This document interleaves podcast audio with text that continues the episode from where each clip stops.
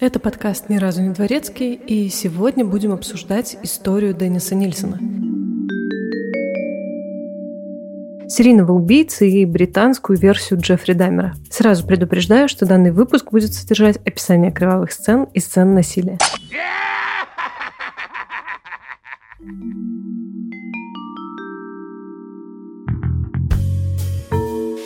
Всем привет! Меня зовут Даша, и сегодня говорим о интересной и нетипичной истории серийного убийцы. Ну, отчасти нетипичной. Ну и сперва вопрос. Любите ли вы сериал «Коломбо» так же, как люблю его я?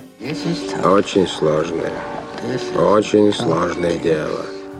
На мой взгляд, в нем прекрасно все. От потрясающего исполнителя главной роли Питера Фалька до вайба Америки 80-х годов. Но больше всего, конечно, этот сериал стоит любить за модель повествования. Обычно в подобных шоу мы видим сюжет как бы вместе с главным героем. В начале каждой серии мы сталкиваемся с уже совершенным преступлением и также пытаемся разгадать по мере хронометража, кто же его совершил. В Коломбо дела обстоят немного иначе. Мы сразу видим и убийцу, и его жертву, сразу узнаем о мотивах и способе преступления. Казалось бы, все, расходимся. Убийца дворецкий, спойлер в названии. Но основной интерес в данном случае у нас вызывает то, как и почему, на первый взгляд, простоватый и несграбный лейтенант заподозрит, а позже и арестует главного злодея. Я действительно люблю свою работу, сэр.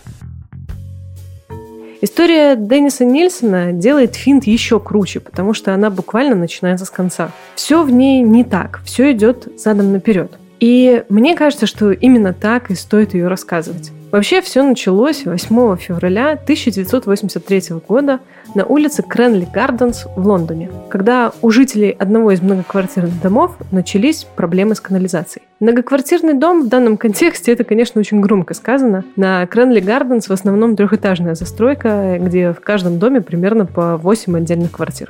Так вот, жители одного из таких домиков написали коллективное письмо водопроводную компанию Дина Рот жалобами на засор системы канализации.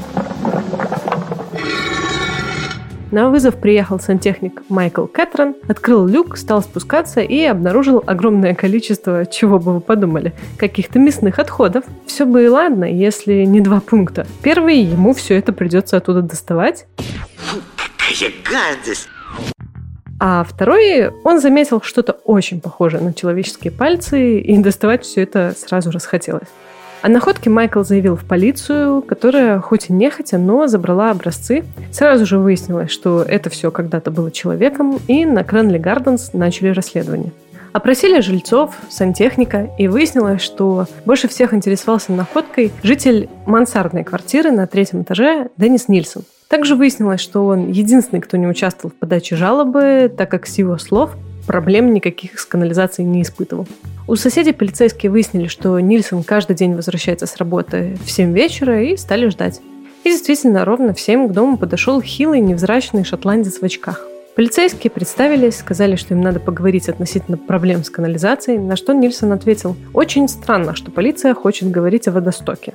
Однако он разрешил им зайти в квартиру, где полицейские сразу же почувствовали сильный запах гниения. И дальше, уже особо не церемонясь, решили пойти в банк и задали вопрос. Окей, мы знаем, что это вы, где остальные части тела? Деннис Нильсон, в свою очередь, поразил их прямотой и искренностью. Он ответил «два мешка в платяном шкафу». Его тут же арестовали, осмотрели платяной шкаф, где действительно лежали два огромных черных и очень тяжелых мусорных мешка. Вызвали криминалистов, Нельсона посадили в машину и повезли в полицейский участок. Но одного из офицеров мучил вопрос, и я его понимаю. С учетом того, что уже нашли в канализации, для одного тела мешки были слишком велики. И он спросил, сколько их всего? Два, три? На что Нильсон ответил, 15. Больше в дороге с ним никто не разговаривал. Полицейские, конечно, сразу резонно предположили, что он врет, потому что, как в Лондоне в 80-х годах 20 века, могли бесследно исчезнуть 15 человек, о которых никто не заявлял. Ну ладно, люди, как могли бесследно исчезнуть 15 тел? Ну, допустим, три они найдут в канализации и по мешкам, а остальные 12 где? И тут-то это дело начало удивлять. Нильсон очень охотно и подробно стал рассказывать все. Как убил, когда убил, где встречал жертв, как приводил их домой, что делал с их телами, только успевая записывать. Но вот не задача. Имен он не помнил. И поэтому я и говорю, что в этом деле все наоборот. основной задачей полиции было найти не убийцу, а его жертв. Но давайте все-таки немного переключимся на классическую модель повествования и на биографию Нильсона. Деннис Нильсон. Родился 23 ноября 1945 года в городе Стритчен, хотя город это с натяжкой, скорее, большая деревня в Северной Шотландии, в семье Бетти Уайт и Олова Нильсона. Он был вторым ребенком, и когда ему было 4 года, родители развелись по причине алкоголизма отца – его матери с тремя детьми на руках некуда было податься, кроме как вернуться в родительский дом начало-начал в Лондон на Academy Road 47. Там маленький застенчивый Деннис все свое время проводит вместе с дедушкой. Вообще дед, его звали Эндрю, был для Нильсона очень важной фигурой. Он, по сути, заменял ему и отца, и мать, так как вот, например, со слов самого Денниса, дедуля был единственным в семье, кто, в принципе, дотрагивался до ребенка. То есть для маленького Денниса это был единственный тактильный контакт. Особенно меня поражает в этом контексте удивление матери, когда она впоследствии узнала, каким вырос ее сын. Ну, в общем, дедушка Эндрю постоянно проводил время с внуком и рассказывал ему про свою службу на флоте, о войне, вообще в целом о своей жизни. Но, к сожалению, когда Деннису исполнилось 6 лет, дедушка заболел, после чего довольно неожиданно для всех умер. Мать Нельсона не знала, как сказать ребенку об этом. Судя по всему, они вообще мало общались. Сначала она скрывала факт болезни деда, мол, он просто уехал, скоро вернется. А потом вообще без какой-либо подготовки привела мальчика уже к телу и сказала, мол, ну, все, он умер, вот, смотри. Деннис, естественно, сильно расстроился, замкнулся в себе еще больше. В возрасте 9 лет он еще и осознал, что является гомосексуалистом. Он влюбился в одноклассника, но так как рос в религиозной семье, знал, что это мало того, что грешно и противоестественно, так еще и незаконно. Благословите меня, святой отец, ибо я шалун. Уголовно преследовать людей нетрадиционной ориентации в Европе перестали только в 60-х годах, то есть на момент осознания было еще реально незаконно. В общем, как вы понимаете, э, рос Нильсон изгоем во всех смыслах. Дома после смерти деда ловить было тоже нечего, и в возрасте 15 лет мальчик отправляется служить в армию, где протусуется аж до 27 лет. Там он будет работать поваром, заведовать кухней, пока в 1972 году не уволится в звании капрала и не устроится на работу, куда бы вы думали. В полицию. Там он проработает полтора года, после чего уволится – с его собственных слов, уволился он из-за гомофобии коллег по отношению к нему. Со слов коллег, он уволился чуть раньше, чем его бы уволили, так как он был инертным и безинициативным и вообще каким-то странным. Но в данном случае мы более склонны верить версии Нильсона, и вскоре вы поймете почему. В общем, два года после увольнения Нильсон живет довольно грустной жизнью, работает охранником и ловит первый потенциальный привод в полицию, но тоже со слов его бывшего коллеги полицейского. Вообще про этот период версии расходятся. Есть информация, что Деннис привел к себе домой мальчика-подростка, они пили, парень отключился, а когда проснулся, понял, что лежит голый, а Нильсон его фотографирует. Парень избил Денниса настолько, что тому даже пришлось обратиться в больницу. Но вот в документальном фильме от Netflix полицейский Боб Брентон рассказывал, что его как раз в тот период вызвали по поводу серьезного нападения на подростка. Парень выпрыгнул в окно из квартиры мужчины, с которым они познакомились в клубе. Они пили, потом он очнулся голый и в попытке спастись от нападения выпрыгнул в окно. Мужчиной из клуба оказался, естественно, Нильсон, э, которого вот тогда уже и могли посадить за кучу обвинений в его адрес, начиная от э, домогательства к несовершеннолетнему и заканчивая нападением с причинением тяжелых телесных повреждений. Но отец мальчика на отрез отказался писать заявление и идти в суд, так как сильно стыдился вообще сына и скандала. Если честно, я не знаю, какая из этих историй правдивая, так как все это было сказано другими людьми, не самим Нильсоном. А вообще, чем прикольно разбирать американских серийников, у них брали кучу интервью, записи которых можно очень быстро найти на Ютубе. Также есть записи всех крупных судебных слушаний, что тоже сильно помогает получить информацию из первоисточника. А вот британцы как-то такого не практикуют. Ну, то есть где-то есть записи интервью Нильсона, но мне удалось найти только какие-то кусочки и неполные версии. И историю пришлось собирать по документалкам, книжкам и статьям. а это не самый надежный источник, так что извините, но как есть. В общем, после всего этого в 1974 году Деннис Нильсон устраивается на работу клерком на биржу труда. Наверное, это будет точный перевод словосочетания «job center». Короче, помогал нуждающимся найти работу. И спустя год он влюбляется в 18-летнего Дэвида Галлахена, и они вместе начинают арендовать квартиру с маленьким садом на Мелроуз-авеню 195. Два года они прожили вместе, успели даже завести собаку и двух котов. Идиллия. Но в 1977 году Дэвид уходит от Нильсона. Тот, конечно, переживает разрыв очень трудно. В его голове поселяется вполне себе мысль, что все мужчины, которых он любит, уходят и бросают его одного. Если заглянуть на Википедию, кстати, в статье о Нильсоне в графе «Мотив преступлений» гордо красуется слово «одиночество». Авторы статьи, конечно, короли упрощения. Вообще у Нильсона был нарциссический тип личности, и он вполне себе резонно хотел как бы подчинять себе окружающих. Ну и на фоне своего нового вот этого убеждения, что все его бросают, он сделал вывод, что вот оно, мертвый человек, он полностью твой человек, раз, делай с ним что хочешь, два, и сам ножками он от тебя, ну, физически никуда не уйдет, три что сводит шанс пережить травмирующие эмоции к нулю, что, собственно, и подходящий вариант. И вот в 1978 году Деннис Нильсон совершенно логично и оправданно, по его мнению, начинает убивать. 30 декабря в гей-баре, это с его собственных слов, он знакомится с 14-летним Стивеном Холмсом, который пытается купить себе выпить. Позже, конечно, утверждали, что с Холмсом он познакомился на улице, когда тот шел домой из какого-то поп-концерта. Но непонятно, какая история правдивая, поэтому будем считать все-таки как будто бы со слов Нильсона. Значит, ситуация была, видимо, в стиле «дядя, купите мне пиво», потому что Деннис предложил парню выпить, потом предложил продолжить вечер у себя дома. Там они выпили, еще выпили, еще выпили, легли спать, и тут на Нильсона накатило, что, мол, он тоже от меня уйдет, и он тоже меня бросит, и он стал душить парня галстуком. Тот начал сопротивляться, но довольно быстро потерял сознание. После этого Нильсон взял ведро, наполнил его холодной водой и держал голову парня в воде, пока тот как бы не умер. Собственно, так вот и сформировался его почерк. Всех последующих своих жертв он убивал абсолютно одинаково, по этому принципу душил и потом топил в ведре.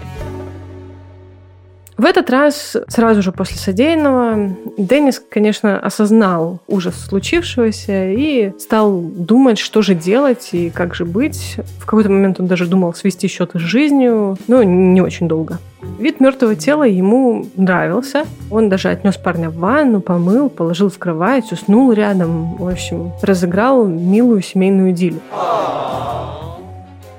На следующий день он э, купил большущую такую кастрюлю и электронож, чтобы расчленить труп, но как-то не смог себя заставить. Поэтому он пару дней провел в комнате с телом, а потом, так как жил на первом этаже, решил спрятать его под половицы. Он разобрал часть пола и спрятал тело. Не с первого раза трупное окоченение, конечно же, уже мешало, но как-то ему все-таки это удалось. Под полом тело пролежало 7 месяцев. Периодически Нильсон разбирал доски, чтобы посмотреть, как оно там, полюбоваться трупом, а иногда и доставал его, чтобы провести время вместе. Вы спросите, ну а как же запах там или насекомые? Все это было, не переживайте, но ради любви Нильсон готов был терпеть любые неудобства. Я вам больше скажу. В этой квартире Деннис убил еще 12 человек, и задумался о том, что надо таки искать способ избавления от трупов какой-то другой, только тогда, когда под половицами в буквальном смысле закончилось место. Тогда он все-таки стал эти самые трупы расчленять. С его воспоминаний, первый раз, когда ему пришлось это делать, он напился просто в дрын, разделся до трусов, застелил пол кухни клеенкой, ну и, собственно, приступил к процессу. Было сложно, но он справился. После чего Простите, ради бога, если застала вас в процессе потребления пищи, но После чего Нильсон некоторые части тела выварил в той самой большой кастрюле, некоторые засыпал солью и хранил в какой-нибудь коробке дома, а некоторые фасовал по пакетам и выбрасывал в мусорный контейнер. Ну а основную массу, конечно, он сжигал на своем участке вместе с куском покрышки, чтобы соседи ничего не заподозрили. А потом все, что осталось, рассыпал или прикапывал по саду. Соседи потом спрашивали, и они все на полном серьезе утверждали, что считали, что сосед просто сжигает мусор. Просто регулярно сжигает мусор. Нильсон учился на ходу методом проб и ошибок, как он сам потом заявлял. Но, однако, он неплохо так преуспел э, в процессе расчленения. Патологоанатомы потом говорили, что делал он это весьма профессионально. Все его убийства были вполне себе однотипными, и я не сильно хочу останавливаться на одинаковых описаниях процесса. Хочу отметить тут две вещи. Почему никто не замечал исчезновения такого количества человек? Своих жертв Нильсон находил довольно грамотно. В основном это были молодые люди, геи, которые сбегали от своих семей в Лондон Многие из них были бездомными, то есть, по сути, они исчезли уже как бы до того, как фактически исчезли. И уже о них никто не заявил. Ну, то есть самый удобный тип жертвы. Но тоже далеко не все убитые были геями. Ну, а еще, что особенно удивительно, были и те, кому удавалось спастись. Например, у 24-летнего Малкольма Барлоу случился приступ эпилепсии уже прямо около дома Нильсона. И тот вызвал для него скорую, и, казалось бы, парень чудом избежал смерти. Но на следующий день он вернулся к дому, чтобы отблагодарить спасителя, и даже 6 часов ждал возвращения Денниса с работы на ступеньках его дома. Тот, конечно же, пригласил его зайти, Малкольм попросил выпить. Деннис сказал, мол, твои лекарства плохо будут сочетаться с алкоголем, но на, выпить налил, налил несколько раз, э, и когда парень таки отключился, галстук, ведро с водой, подполье дома. Ну, тут как бы так, повезло, но ненадолго. Но еще нескольким парням буквально чудом удалось избежать смерти. И все они, кстати, обращались в полицию. И полицейские даже приезжали к Нильсону, но быстро сливались, как только тот говорил о базовой какой-то такой ссоре, разборке двух любовников. То есть гомофобия прям-таки процветала, и никто не хотел заниматься этими делами. Впоследствии, кстати, полиции стоило огромных трудов разыскать этих людей и уговорить свидетельствовать против Нильсона в суде.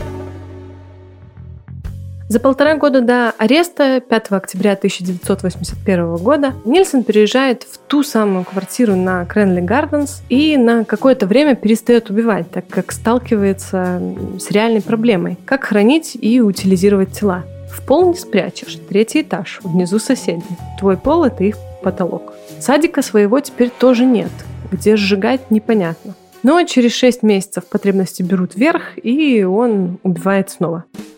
Тело расчленяет на кухне, что-то фасует по пакетам и выкидывает в мусорный контейнер. Внутренние органы и мелкие части тела спускает в унитаз. Голову и крупные части засыпает солью и хранит дома в деревянном ящике из-под чая. Всего на этой квартире он совершил три убийства, частично этих жертв нашли в тех самых мешках. Ну и эти три убийства он совершил как бы пока унитаз не засорился. Ну и полицейским предстояла непростая работенка, потому что для того, чтобы предъявить хоть какие-то обвинения в убийстве, нужно хотя бы понять, кто был убит. Им нужно было найти хотя бы одно имя. Ну а постепенно имена и фамилии стали появляться, и обвинения такие были предъявлены. Журналисты, естественно, сразу ухватились за эту историю и, как обычно, стали раздувать из нее сенсацию небывалых масштабов, параллельно обвиняя и полицию, и государство в некомпетентности и наплевательском отношении к гражданам. Деннис, как уважающий себя нарцисс, был бесконечно рад своей славе, хотя делал вид, что это не так, строил из себя жертву обстоятельств и обвинял общество в том, что оно сделало его таким. И еще, кстати, смешно, он как-то сказал, что убивал ради компании. Вот такой вот нежный, милый, ранимый, одинокий человек. Когда пришло время суда, все ждали, что Нильсон просто на предварительном слушании признает свою вину и спокойно поедет в тюрьму, а остальные домой. Так как до этого он ничего не отрицал и сам охотно рассказывал, где, как, когда убивал.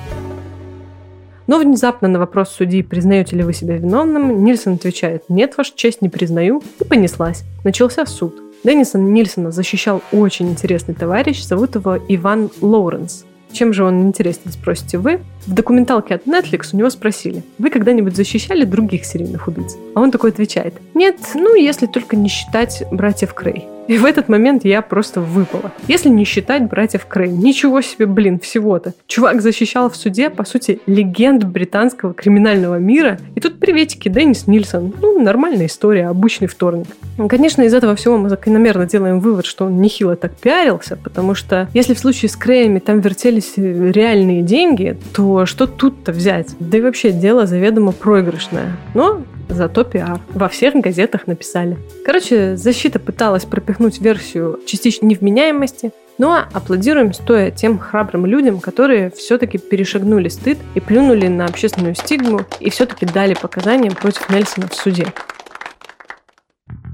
Я о тех его жертвах, которые пережили нападение. В основном благодаря им удалось доказать, что все преступления планировались заранее, версия с невменяемостью была разбита в прах, и Нельсон был приговорен судом присяжных к пожизненному заключению без возможности апелляции в течение 25 лет. Ну и даже через 25 лет, в 2006 году, после пересмотра дела, в помиловании Нельсону было отказано категорически с припиской навсегда. И уже 12 мая 2018 года Деннис Нильсон умер в тюрьме от оторвавшегося в легком тромба в возрасте 72 лет после 35 лет лишения свободы. Пока он отбывал свое наказание, с ним плотно общался криминолог Дэвид Уилсон, который сейчас очень так сильно работает над своим личным брендом. Он снимается во всяческих документалках, консультирует создателей сериалов и издает книги. Но, тем не менее, персонаж интересный, у него часто берут интервью на тему различных серийных убийц. А еще писатель Брайан Мастерс, известный своими книгами также о биографиях серийников, много времени провел общаясь с Нильсоном и сразу после ареста и в тюрьме. В 1985 году он выпустил книгу «Убийство ради компании», собственно, опираясь на которую в прошлом году был снят сериал «Дэс», который я решительно вам рекомендую к просмотру. Всего три серии. Роль Нильсона там исполнил потрясающий Дэвид Теннант, и получилось очень даже хорошо. На мой взгляд, даже лучше документального фильма от Netflix. Ну, а если вы устали от всех этих криминальных историй и маньяков, посмотрите, если еще не видели, великолепный сериал «Благие знамения» с тем же Дэвидом Теннантом в главной роли. Сериал супер, реально не пожалеете. Что послушать? Как-то в рекомендациях я уже упоминала группу Macabre и их альбом Murder Metal. Так вот, в этом альбоме, помимо прочего, есть песня, посвященная Нильсону. Называется «You are dying to be with me».